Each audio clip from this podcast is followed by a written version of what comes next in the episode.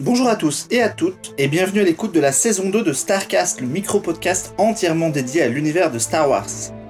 J'ai choisi de sous-titrer cette saison le podcast de la Force, puisque je vais bien être obligé de parler d'autre chose que du futur épisode 8. Je n'avais pas pris la parole depuis de longues semaines, c'est un choix volontaire. Je voulais vous laisser digérer le réveil de la Force et prendre du recul sur tout ce qui a été dit sur le film de J.J. Abrams depuis sa sortie. Et vous n'êtes pas resté sans rien puisque nous avons mis en ligne sur CloneWeb un gros podcast de plus d'une heure avec des invités qui revient sur le film. Si vous l'avez raté, il est toujours disponible un peu partout, de la chaîne YouTube à iTunes. Il faut aussi dire que le tournage de Rogue One se fait dans le calme le plus absolu. Rien ne filtre d'intéressant et les sites de fans doivent se rabattre sous des photos de logos et des visuels des t-shirts offerts aux équipes techniques pour tenir le coup. Les habituels espions des tournages ont laissé passer une occasion d'en savoir plus. C'est un peu dommage parce que Rogue One est un film important, c'est le premier spin-off de l'univers créé par George Lucas et il permettra de montrer si Kathleen Kennedy et les nouvelles équipes de Lucasfilm sont capables de sortir du moule établi par les précédents films. Quoi qu'il en soit, les choses devraient bouger sous peu, le film sortant dans 10 petits mois. L'épisode 8, lui, sort dans bien plus longtemps et on a pourtant déjà des infos. La première vient de Daisy Ridley qui, en complimentant Mark Hamill dans une interview, a dévoilé que le nouvel épisode de la saga démarrerait là où le précédent s'est arrêté. Si c'est avéré, ce serait une première dans l'univers puisque tous les films précédents ont été chronologiquement séparés de plusieurs mois, voire même de plusieurs années.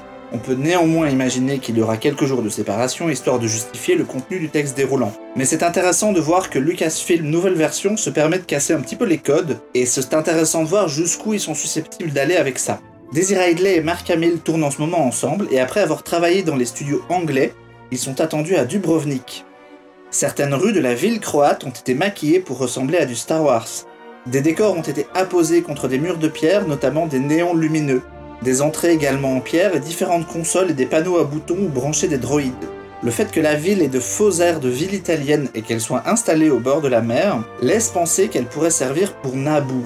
Est-ce que Luke et Rey retourneraient à la source? C'est une possibilité que l'architecture laisse imaginer. Notez qu'à ce stade, John Boyega, lui, envahit Snapchat de bêtises. Il ne tourne donc pas avec eux, ce sont donc bien des scènes montrant le maître et le padawan qui sont en train d'être mis en boîte. Le silence de ces dernières semaines fait que je n'ai évoqué ici aucune théorie sur qui pourrait être qui après avoir vu le réveil de la force. J'ai quand même envie de vous en parler un petit peu. Voici deux théories qui seront gravées dans le marbre, et à défaut dans vos oreilles, et on verra qui a tort et qui a raison. La première concerne Snoke, le leader suprême. Je pense qu'il est en réalité Darth Plagueis le sage, le seigneur Sith qui a su vaincre la mort que Palpatine évoque à Anakin dans la revanche des Sith pendant la scène de l'opéra. J'ose même imaginer que Snoke tire les ficelles depuis le tout début, murmurant d'abord dans l'oreille de l'empereur dans l'ombre, puis déboulant sur le devant de la scène une fois que ses apprentis ne sont plus là. Cette théorie permet de boucler tout l'univers et se justifie par l'utilisation de la musique. Le thème de John Williams, joué quand Kylo Ren parle à Snoke, est le même que celui de la fameuse scène de l'opéra. L'autre théorie concerne Rey, qui est évidemment la fille de Luke Skywalker, comme tout le monde l'imagine depuis le début. Difficile de dire si Luke et elle se reconnaissent à la fin du réveil de la Force, et j'ai envie de penser que ce n'est pas le cas. Alors j'imagine ceci. Luke a eu une relation avec quelqu'un, et c'est ce quelqu'un qui a abandonné sa fille sur Yaku ça ouvre la possibilité à un je suis ton père inversé. Et ce quelqu'un pourrait tout à fait être un pilote de X-Wing. Une théorie à laquelle j'adhère serait que la mère serait le personnage de Jessica Jones dans Rogue One.